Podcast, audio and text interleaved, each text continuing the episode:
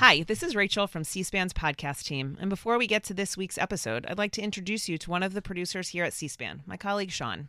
Thanks, Rachel. If you're a fan of the 2024 Campaign Trail podcast, we think you'll also like our evening newsletter, Word for Word, which brings you a recap of the day's most important political and policy events delivered right to your inbox. Read about what happened on Capitol Hill and at the White House, and watch video highlights featuring the day's newsmakers. Hear them word for word.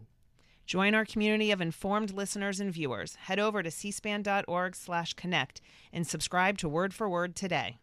Thanks for listening and staying connected with Word for Word. Subscribe now at cspan.org/connect. Thank you.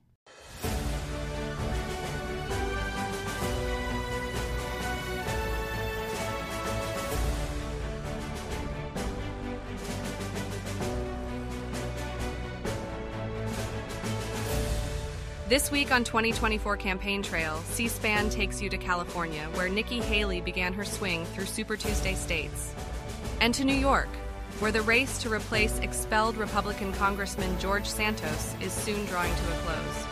We'll also talk to a political comedy expert on the impact of candidate appearances on late night shows. But first, a look at results and reaction in this past week's primaries and caucuses. After a decisive win in South Carolina's February 3rd Democratic primary, President Biden moved on to Nevada ahead of its February 6th primary. Here he was in Las Vegas the day before the primary, meeting with members of the local 226 Culinary Union. So I came to say thank you. Not just thank you for the support you've given me last time out and this time, but thank you for having a faith in the union. Thank you for continuing to push it because it really matters. It matters, it matters, it matters. And so, like I said, my dad would say it's all about dignity, being treated with dignity. My dad would no more walk by the, the shoe shine guy in the Hotel DuPont where the DuPont company was, and, or the, if he saw the, the chairman of the board, he'd say hi, but he'd walk over and make sure he said hi to the shoe shine guy too. Because that's what we're all about. That's what built America. And boy, we're coming back. We really are. President Biden went on to garner nearly 90% support in Nevada's primary. Democratic presidential candidate and self help author Marianne Williamson suspended her campaign on Wednesday after garnering only single digit percentages in the New Hampshire, South Carolina, and Nevada primaries. Next, her video message posted online in which she officially suspends her campaign. I read a quote the other day that said that sunsets are proof that endings can be beautiful too. And so today, even though it is time to suspend my campaign for the presidency, I do want to see the beauty, and I want all of you who so incredibly supported me on this journey, as donors, as supporters, as team, and as volunteers, to see the beauty too. There is so much for us to take from this, and that includes knowing that we laid it down in ways that we should all be proud of. We spoke for those who could not speak for themselves in this society.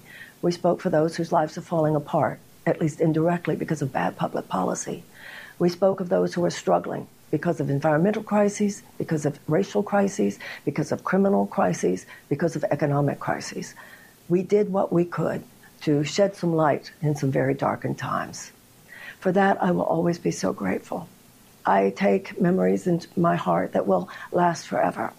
And particularly for those of you, particularly those of you who are young, who felt that in this campaign you saw hope I want you to remember that that which is most important does not end on this day. The story itself is so long, the American story. The arc of history is what matters. And the ideas that we stood for, the ideas that are articulated, ideas you can still go to marianne2024.com and you can read those issues pages. You can think about running yourself. You can think about being part of the longer story of American history. And no, not every individual effort succeeded for everyone who ever tried to make some progress. But anytime we put out that ripple of hope, anytime we put out any good idea, anytime we shed light in a darkened sky, then that light will remain and the darkness shall be less. So you go forward and you take it from here, and I will be with you in whatever way unfolds for me. This one campaign is over now, but that larger arc of American history, it goes on. And it is my deepest hope that we in some way contributed to that larger story. And if you feel that it did, if you feel that you have a deeper appreciation of the promise of America and of your responsibility to do something about it, to bend that arc in the direction of greater justice, greater hope, greater inspiration, and greater life for the millions and millions of people who live in this country or are affected by our policies around the world, then this campaign will have succeeded. And for that, I thank all of you who helped it succeed. I take your love with me, I take your support with me, and I know that, as with every ending, it's always a new beginning. From the bottom of my heart, I thank you. I bless you. We bless this country, and let's also bless this world. Thank you so much. Former President Trump was the winner in this week's Republican nominating contest in Nevada. He wasn't on the ballot for the state's Tuesday primary, which isn't binding on the state's 26 delegates to the summer's Republican National Convention in Milwaukee. But the choice of none of these candidates did beat out rival Nikki Haley, an outcome his campaign had encouraged supporters to make happen. The Associated Press also called Thursday's party run caucus for him, with more than 99% support. Next, some of his remarks from Las Vegas on Thursday evening which included some reaction to the Supreme Court hearing arguments in his ballot eligibility case earlier in the day. So I appreciate the uh, tremendous record that you set tonight. You set an all-time record.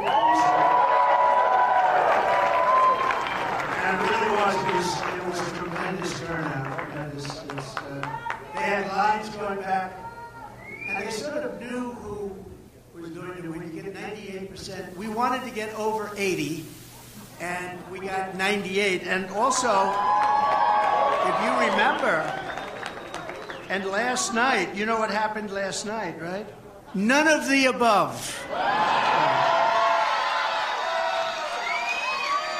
So I'd like to congratulate none of the above.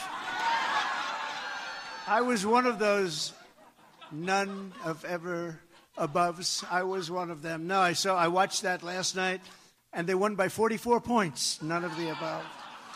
So I want to congratulate. But seriously, we have to get back. This was a great day. This was a great night. Our Supreme Court hopefully will be doing something in terms of helping our country and preserving democracy. We have to preserve our democracy. And I think they had a very, very interesting day and a very beautiful day, perhaps. I think it was really a very beautiful sight to watch. And it's the way it's supposed to be and hopefully the decision will be a very important decision. But there's never been anything like it. In the polls, we're leading everybody. We are right now. Is there any way we can call the election for next Tuesday? That's all I want.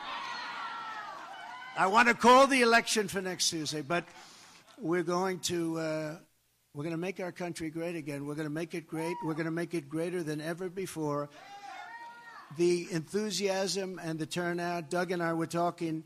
I don't think you've ever seen anything like it, right? Nikki Haley has a difficult road ahead in trying to close her polling gap with rival former President Donald Trump among Republican voters in Super Tuesday states. The Morning Consult polled GOP primary voters in the eight most populous Super Tuesday states, all due to vote on March 5th. In all but one of them, Massachusetts, the former president garnered more than 75% support, his rival, Nikki Haley, clocked her lowest showings in Oklahoma with just 11%, Alabama with 12%, and Texas with 15%. Next, a portion of her Wednesday night rally in Los Angeles, her first major visit to a Super Tuesday state. It's great to be here in Orange County. I got to tell you, it's. Oh, LA County, sorry, sorry. I was in Orange County earlier. I don't even know where I'm sleeping these days, so you got to forgive me on that. It's- Next week, I will have been been in the um, campaign for a year, and when I think about what that year has been like, we had 14 candidates. We've been able to defeat a dozen of the fellas. We got one more left. Look at what happened yesterday. Trump loses the case on having immunity for whatever comes next.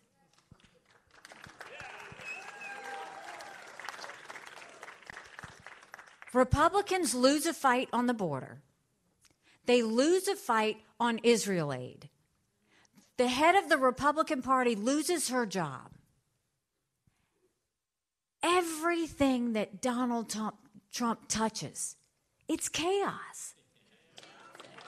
Let's get the EPA out of the way. Right now, they care more about sagebrush lizards than they do if we can afford our utility bill. Let's speed up our permitting. Let's make sure we get our pipelines going. Let's set us up for success. No more going hat in hand to Saudi Arabia. No more getting dirty oil from Iran and Venezuela.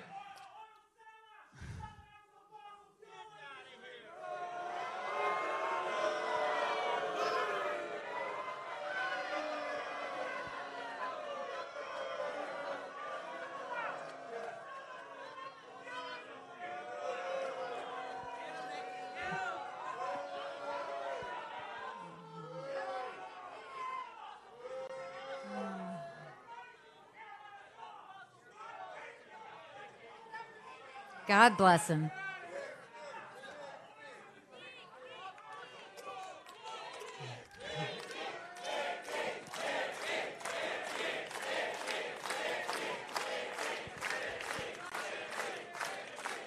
You know, usually where there's one, there's more. So don't be surprised if more show up. But let me, and we also have to look at the fact we will have a female president of the United States, hands down.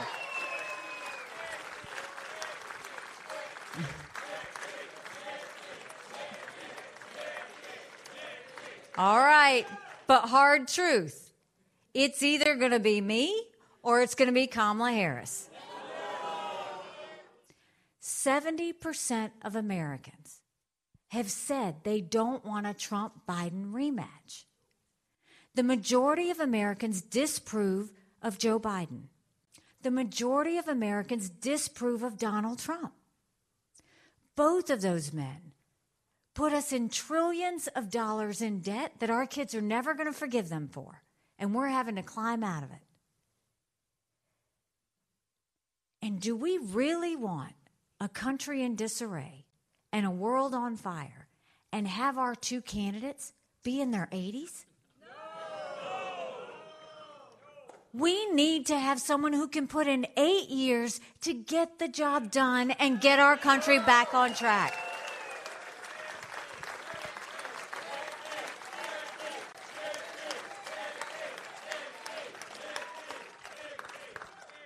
So, as we get ready for Super Tuesday, as we start to look at what's out there, just know I'm not going anywhere.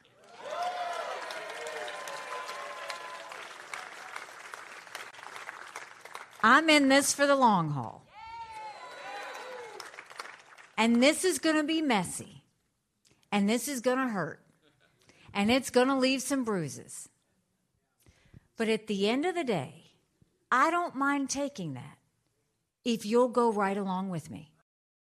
Fox News reported Nikki Haley raised $1.7 million on her California trip. She's expected to continue fundraising in Super Tuesday states this upcoming week, with a visit scheduled for Texas. The California haul came just days after the Haley campaign reported raising $16.5 million in January.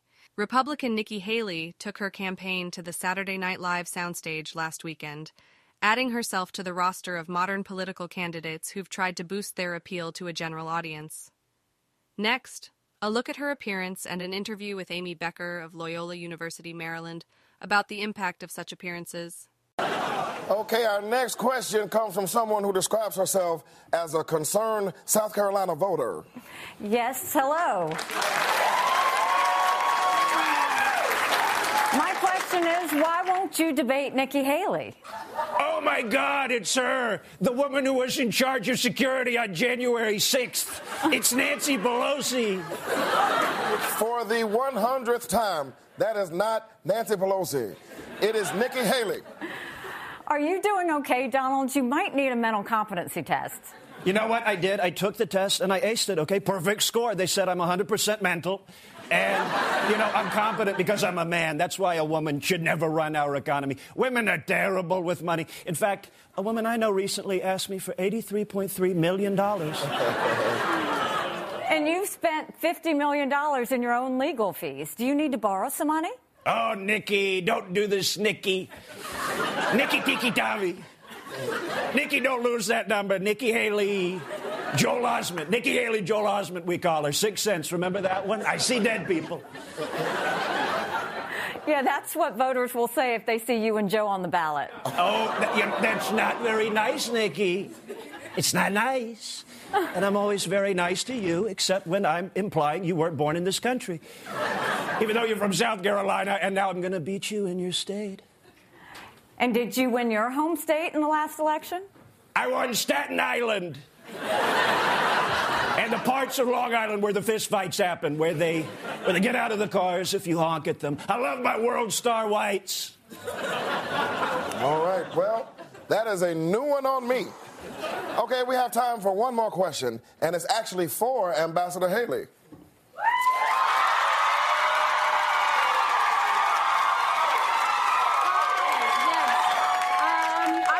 Curious, what would you say was the main cause of the Civil War? Um, and do you think it starts with an S and ends with a lavery? Yep, I probably should have said that the first time. And live from New York, it's Saturday night. Amy Becker is Loyola University's communications professor. Why would a candidate, presidential candidate like Nikki Haley, go on Saturday Night Live? What's the benefit? Well, there's a few benefits. One, she's reaching an audience who may not be paying as close attention to the primary, um, but is watching a political comedy show or a you know late night variety show. Um, it's also for the media coverage that follows. So you know, here we are a few days later talking about her appearance, right? And so it's not just the appearance itself, but it's all the media coverage that it generates. Um, voters like politicians who can be funny and be human beings right? Um, and so the more she can appeal, uh, appear to be able to kind of roll with criticism and make some jokes and make fun of ourselves. um, that really, you know, appeals to voters. How does it generally play out with with the public? Are they going to remember this months from now, or when it's their turn, uh, when it's their state's turn to vote in this primary season? No, I mean it, it has a really a small effect, but um, you know this clip will be replayed as she tries to advance throughout you know her political career. Um, you know, so beyond the primary, um, and voters really do appreciate when a politician is willing to make fun of themselves um, and to be made fun of. So you know, it really just engenders goodwill um, for the future for her. Can you think of previous presidential candidates who have done similar type of shows, and what has been the benefit? Yeah, so um, I've actually done some research. You know, Sarah Palin was one of the first, right? And John McCain also was on Saturday Night Live during that election cycle. Um, and, you know, it, it, doesn't help the election outcome per se. It doesn't mean that people are going to vote for you, but they think a little bit more favorably of you for doing it. And really, Saturday Night Live has been on the air for so long and has such a broad audience. Um, and it's not the people who watch live anymore, it's the people who watch and the clips that get rehashed. Um, and so it has, uh, you know, really some good staying power. We now take you live to the press conference of Vice Presidential candidate Sarah Palin. Good evening. I'm Tim Leidecker. I'm Sarah Palin's spokesman, and we're very excited to be holding the governor's first official press conference. Now, tonight, nothing is off limits, while at the same time, I urge you guys to be cool. Seriously, guys, just be cool. All right, one last thing. No recording devices, and don't write anything down. Oh, this is a press conference. Okay, all right, all right. It's worth a shot. All right, you can't blame me for trying. Okay, without further ado, I present Governor Sarah Palin.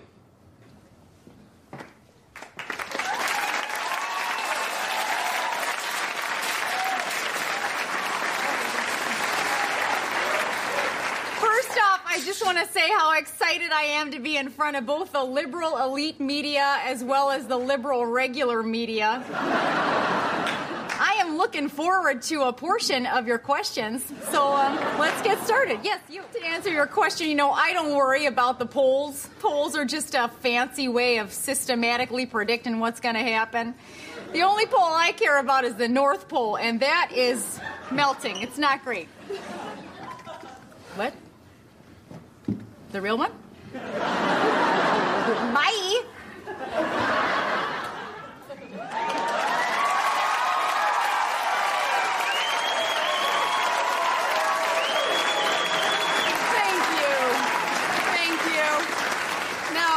Going to take any of your questions, but I do want to take this opportunity to say live from New York, it's Saturday night. Um, it's the same reason why um, political candidates go on late night comedy shows that air during the week, right? For that kind of exposure that's different than a political talk program or a traditional campaign appearance.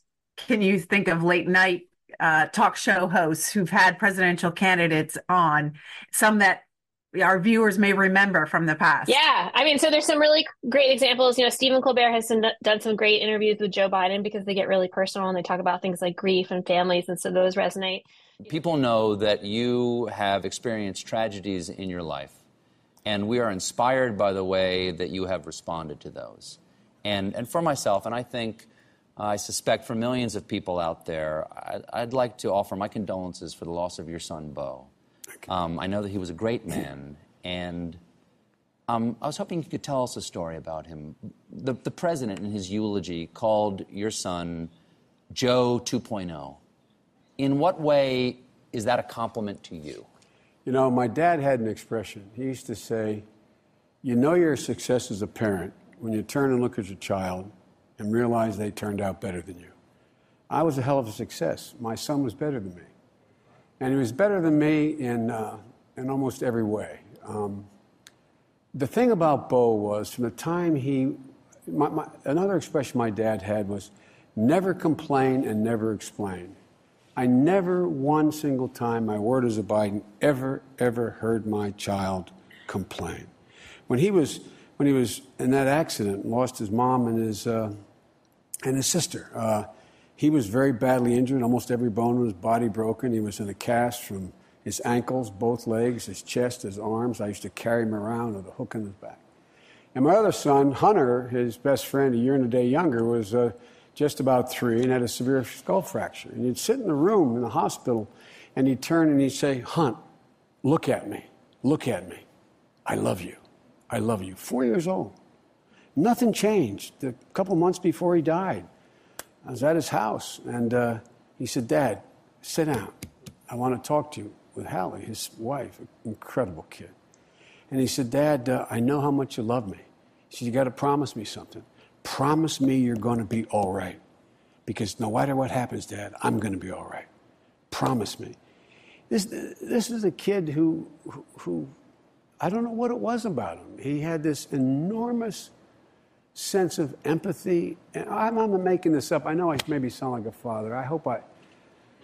Anyway, but but but it's it real. Sounds like, it sounds like you love him, sir. Oh, jeez. I mean, I. Uh, you know, uh, Jimmy Fallon was criticized for when he had Trump on um, during, you know, the 2016 election cycle because he didn't take it very seriously, right? Um, you know, and played with his hair. And now, you know, there's a lot of political criticism of that appearance today, and you know, what kind of appearances will play out during this general election cycle. Do you pay attention to the polls? I mean, oh, I, I love the polls. You I, do. I, but I don't pay attention. If I'm losing or lagging, I'd never mention. it. That's right. Believe me. O- Only when I'm. Uh, I've noticed that well, a little change. I think your voice has changed a little bit. Ah. Because I've I've done. I, I hate to break it to you, but I've done an impression of you once or twice on the show, and uh, you have. Thank you for. You Thank you for letting me do and that. a very good impression. Thank you. But when you first started running, you were, you were very high voiced. Your voice was very high. Hey, China. You say China. And yeah, a lot of point, very high. And then you talk. And then you got into a stage where you were just yelling. You were yelling into the microphone at people. And you're yelling at everyone. And like you don't even need the mic. And now, now you're more of like a smoky, silky. Go ahead. Could I mess your hair up? With my hairspray. Um, but politicians really capitalize on those experiences and those performances, right? Because they can seem more like regular people who are just having a conversation with a late night host. How did it work out for Bill Clinton when he went on the uh, Late Show and He played? was one of the first, right? He played the saxophone exactly on Arsenio Hall.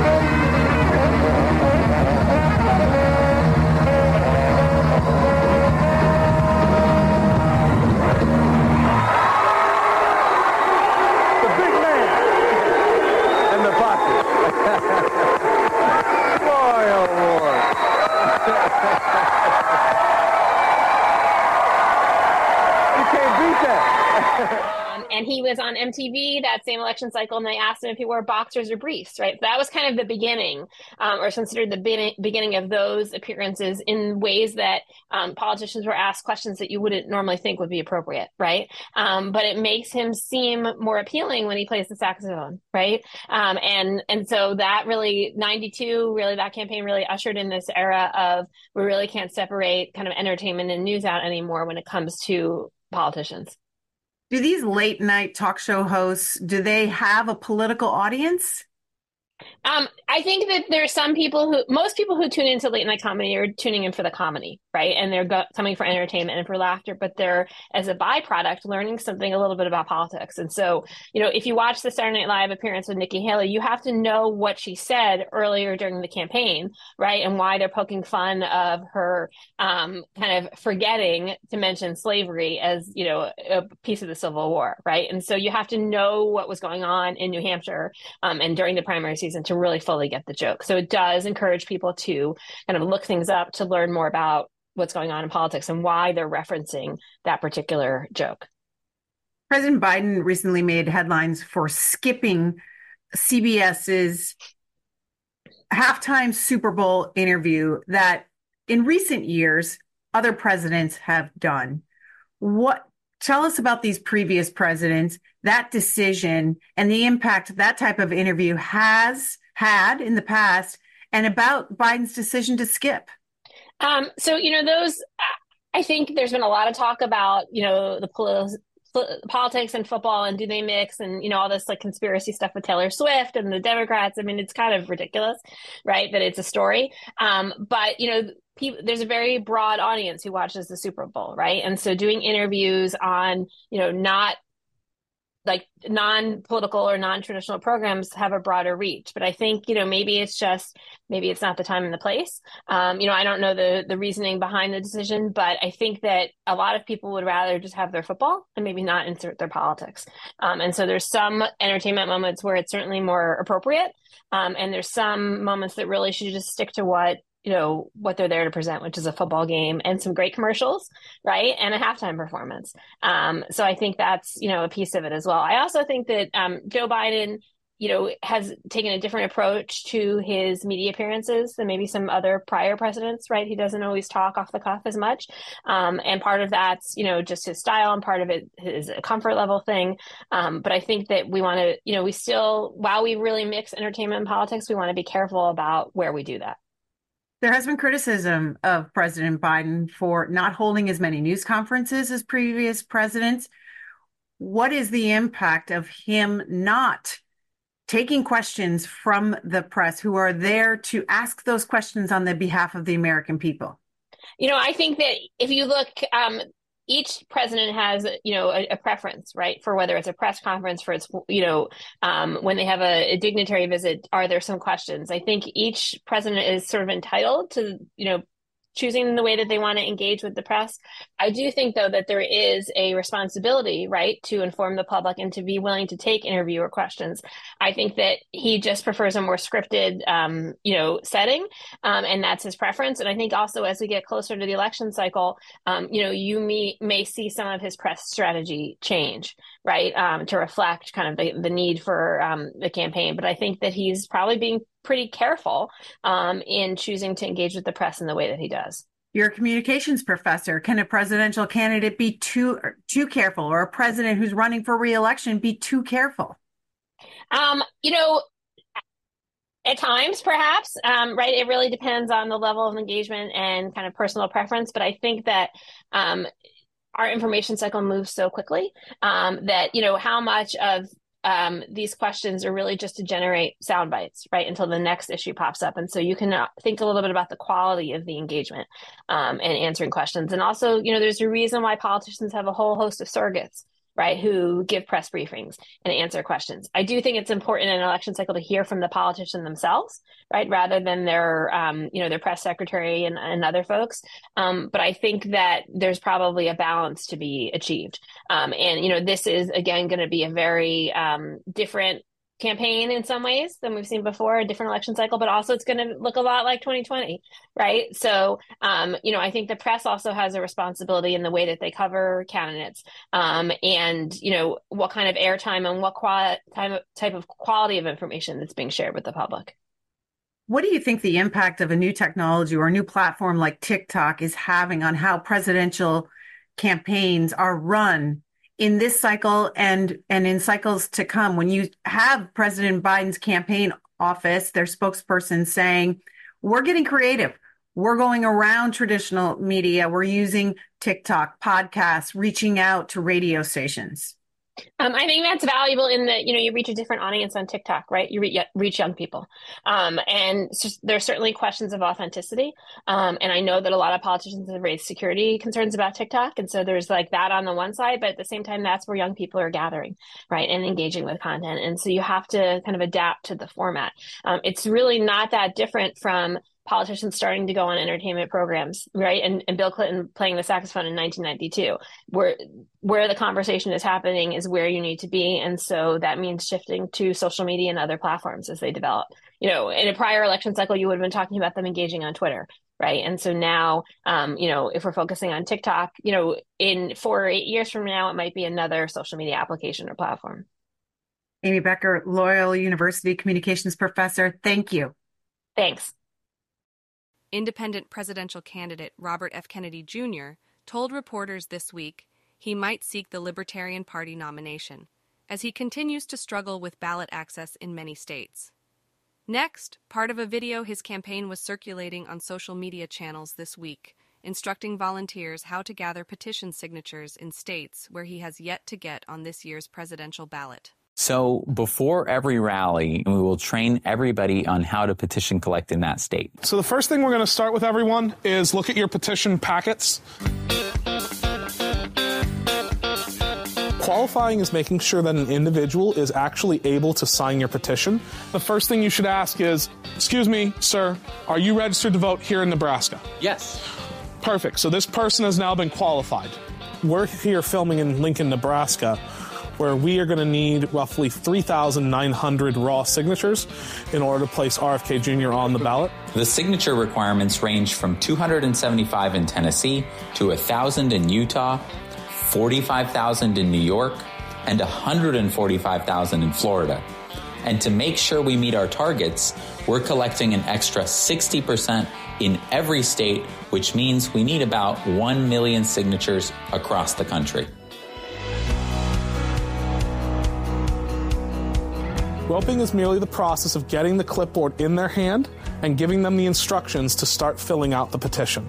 Would you like to sign our petition to put RFK Jr. on the ballot here? Uh, you know, I don't know very much about him. Okay, so RFK Jr. is a third party candidate. He's running as an independent, former Democrat, long term environmentalist, anti war. Does that sound like something you could support? That does. Perfect. I, I believe in that. Hand them the clipboard before you hand them the pen. So I need your today's date, your signature, your printed name, date of birth, address, city, zip code. Okay.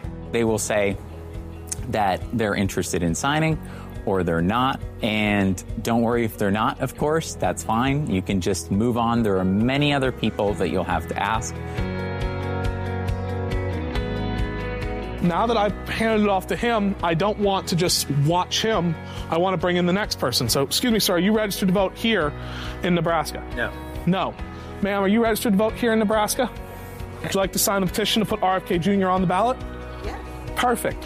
What you see is once he started working on it, I pivoted to the next person, but I didn't stand here and do my pitch, so I'm yelling in his ear.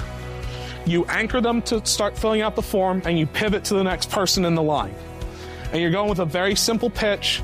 It's a one sentence sort of elevator spiel. Do not get into arguments or debates with people.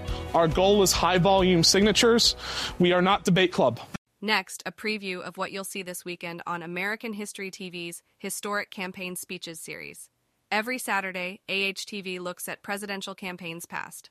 This week, you'll hear from Democrat John Edwards at a 2008 campaign rally ahead of that year's Nevada caucuses, and from 2012, a speech from Republican Mitt Romney after he narrowly lost that year's Iowa contest to former Pennsylvania Senator Rick Santorum. I see an America where last year ExxonMobil made $40 billion. In one year, $40 billion, record profits. The CEO of one of the largest health insurance companies in America made $200 million. In one year, $200 million. And I take that picture of America and I put it side by side with this picture. An America where tonight 47 million of our people will go to bed knowing if their child gets sick that they're going to have to go to the emergency room and beg for health care. Women who tomorrow will conduct an exam of themselves, a self exam, and find a lump in their breast, and like my wife Elizabeth did, will discover that they have breast cancer. But unlike us, we have great health care coverage. Some of these women will have no health care coverage. Where are they supposed to go? Where are they supposed to go? What are they supposed to do? Every woman in this room knows you can't get chemotherapy in the emergency room. And they're terrified, absolutely terrified. Tomorrow, 37 million people will wake up in this country literally worried about feeding and clothing their children and living in poverty. I was at a shelter a few weeks ago where they took in single moms uh, with their children. It was an amazing, wonderful place. And the people who ran it were wonderful. But I asked, do you ever have to send families away? And they said, yes, sometimes. We had to send 70, 75 families away just a few months ago. And they said, I said, so when you send them away, these are parent mothers with kids. Yes, some of them as many as three or four children. I said, where did they go? To the street, back to cars. Children living on the street in America, while ExxonMobil makes $40 billion. Last year, 35 million people went hungry in this country, about the population of California, roughly. 35 million people going hungry in the richest nation on the planet. And tonight, 200,000 men and women who wore our uniform, veterans, will go to sleep under bridges and on grates. Over 4,000 right here in, in Las Vegas. We're better than this. And enough is enough. It's time for us to stand up. It's time for us to speak out. It is time for us to say, we want an America where everybody gets a chance, where everybody gets a real opportunity. That's what this election is about. That's what we're fighting for. That's what all of us are fighting for. And together, we're going to create that kind of America. President Obama is shrinking our military and hollowing out our national defense. I will insist on a military so powerful that no one in the world would ever think of challenging it.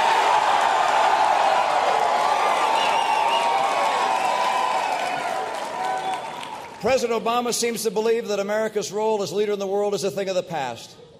I believe the 21st century will be and must be an American century. Our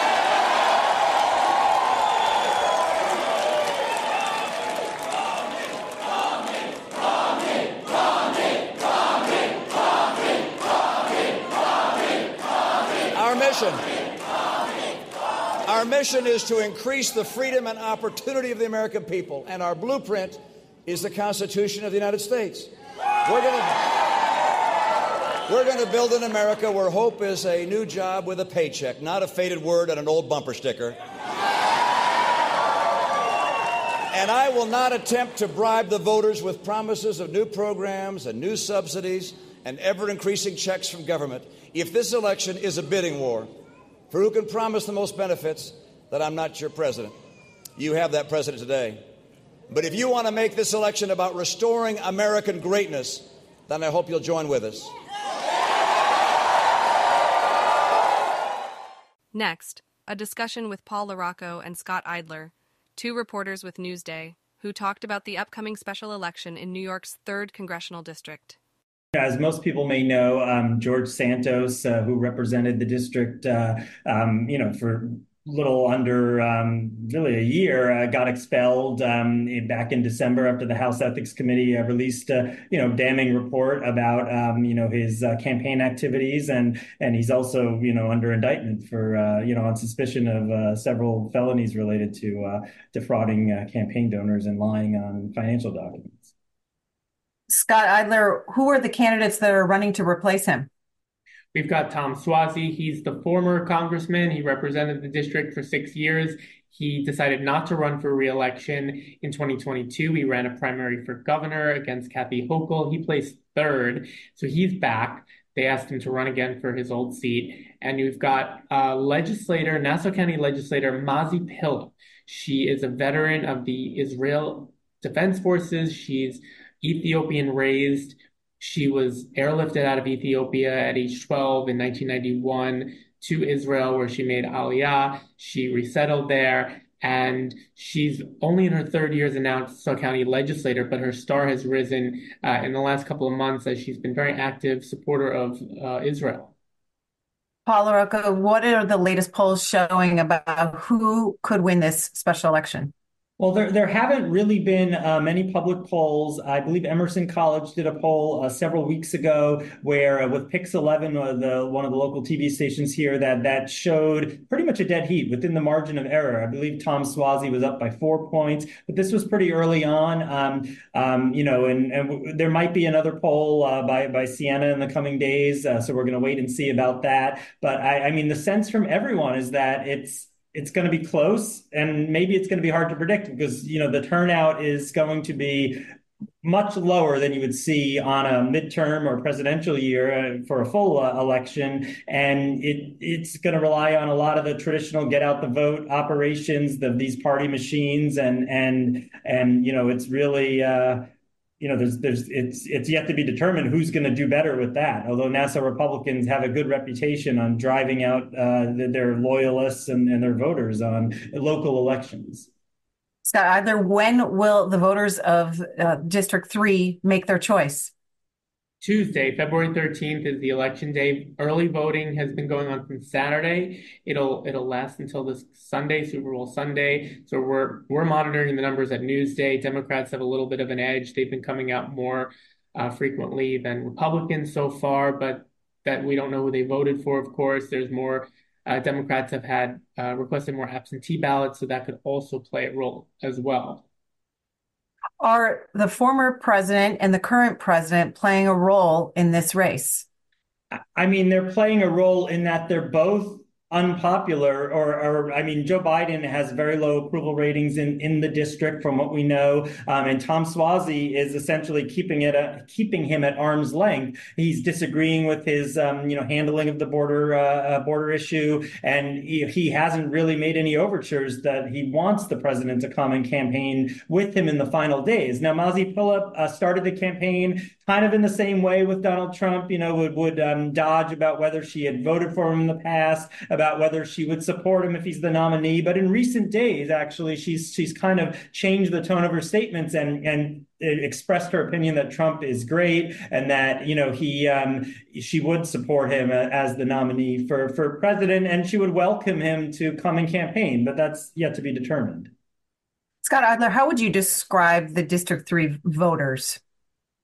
Sure, it's District 3 covers a little bit of Queens. A lot of it is the north shore of Nassau County, and it dips south a bit uh, to the south shore, but most of it is concentrated in the north shore of Nassau County. It's a very swing district, right? You have a lot of Democrats. It's traditionally been a Democratic seat. The last time Tom Suozzi held the seat, it was it was more concentrated on the North Shore. So very heavily Republican areas were drawn into the district, areas like Massapequa, Levittown. These are the strongholds of the Republican Party. So that's something working against him. But you have two, what's interesting is the Jewish community in Long Island, on Long Island. You have the, a very strong Orthodox base in areas like Great Neck, the Great Neck Peninsula. It's one of the most heavily concentrated Jewish communities in the nation. And so that's where Mazi Pilip is from. She's Orthodox.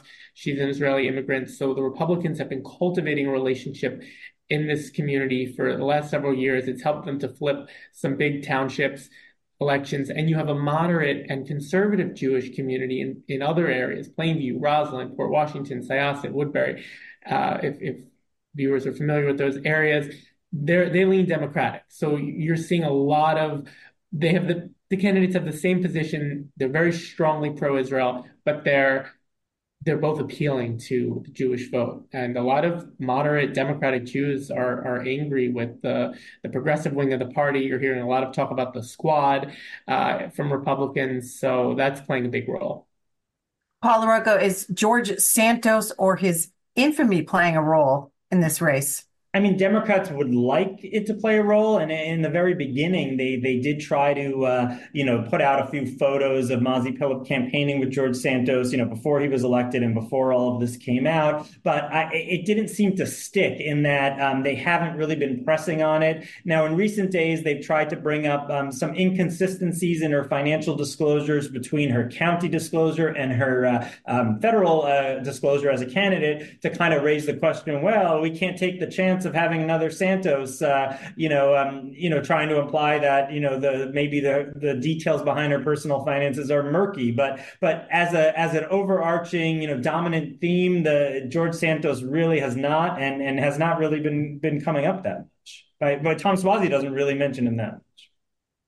George Santos's removal from the House brought into question the vetting of candidates. Remind our viewers, Paul or, and or Scott, about the role Newsday played in and getting out the information about George Santos, uh, the campaign allegations and his past.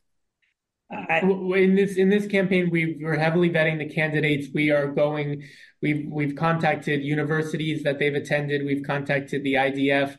Uh, we've looked at. We've had uh, translators looking at Mazi Pilip's records from the war, and so we're leaving no stone unturned. We've published uh, pieces that have gotten into uh, exactly what we know, what we can confirm uh, for each of the candidates in this race. It's definitely flipped the script on how uh, news organizations are are vetting public candidates. We've vetted public records. We've vetted lawsuits, and we've we've vetted opposition research. A lot of it is in fa- is not factual. So we've we've left no stone unturned. We've gone through public records and and campaign finance reports, and it's it's been a very um, thorough process on our part. Yeah, I mean, you know, we take nothing for granted in the post kind of Santos era. Even Tom Suozzi's been around 30 plus years in local politics. Um, he's written about hundreds, if not thousands of times in this publication and others. And, and we were going back and, and checking basic things about his biography as well. Uh, just, you know, just in, in that, um,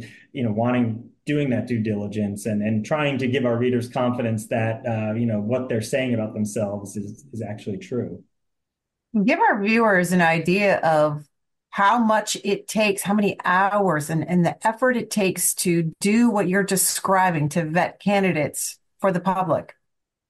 Yeah, I mean, you know, it's it's it's many hours and days of. I mean, you know, we've been juggling that between the the, the coverage of the race, the issues, uh, you know, um, going out there, you know, detailing their campaign strategies. But the basic, you know, the basis of all that has been, you know, the just the verifying the basic details, and that's kind of where we started. You know, before any of the other things came about. You know, whether it's um, you know going through public records uh, in terms of um, you know voter registry history and and address history and and uh, whether they come up in any lawsuits or litigation uh, of any kind, civil. Um, you know, so that that is kind of laborious, you know, um, work that that takes a long time. But but certainly it's it's um, you know paid dividends in that it, it's given us the ability to write a fuller picture of not only verify basic details but provide a fuller picture of, of each candidate uh, you know more authoritatively Scott Eidler, Paul LaRocco, we appreciate your reporting and thank you for sharing it with us. Thanks for having us. Thank you very much. Next, coverage of the sole debate in the New York 3rd Congressional District special election race from Thursday night from News 12 Long Island of News 12 debate between Mazi Pilip and Tom Suozzi. Yeah, it's a one and only chance to see those two candidates face off ahead of Tuesday's special election in the 3rd Congressional District. And News 12's Kevin Veazey watched the whole thing and joins us now with a breakdown of some of the highlights. Kevin. And Joe and Antoinette, the eyes of the entire nation are going to be on this election, so everyone is really going to want to watch this debate. It is an eye opening look at both of these candidates as they discuss the issues that matter to you, and at times that discussion became heated and personal. My opponent is unvetted and unprepared. We've been down this road before with George Santos. We can't go down this road again. Biden, the squad, and Tom Suozzi taking our country to the wrong direction. Republican backed candidate Mazi Pilip and Democrat Tom Suozzi traded barbs in an exclusive News 12 town hall debate. The event was moderated by morning anchor Rich Barabe in front of a live audience at the Bethpage Optimum Theater. Both candidates are vying to replace George Santos in Congress, and Pilip quickly went on the attack over the migrant crisis. Tom Suozzi opened the border. Tom Suozzi funding the sanctuary city. Tom Suozzi kicked ICE from Nassau County. In 2018, when I was in Congress, I was one of only 18 Democrats that voted to fund ICE. When people said, let's abolish ICE, I was only one of 18 Democrats. I went against my party. The debate got contentious over the abortion issue. Pilip insisted she would not support a national abortion ban, despite a recent attack ad by a super PAC that said she would. You know what's funny? You, a man, will tell Mazi Pilip, a mother of seven children, what's women's rights, what's pregnancy about? Are you saying that you're pro choice? Uh, Are you pro-choice? Every woman should have that right. Well, that's about to laws. Make the, That's about laws. It is, it is a personal decision, a personal choice. On affordability and inflation, Suozzi said he would continue his fight to get the state and local tax exemption restored. He accused his opponent of not offering a plan to make life better for Long Islanders. Ms. Pilip points out there's a problem, there's a problem, there's a problem. She has no solutions. You are a talker. I am the person who will deliver when I promise. Now, the special election to fill George Santos's vacant seat will be held this coming Tuesday, and there is so much hanging on this election, including the balance of power in a closely divided House of Representatives. Antoinette, Joe? A reminder this program and all of C SPAN's campaign 2024 coverage can be found online at cspan.org/campaign.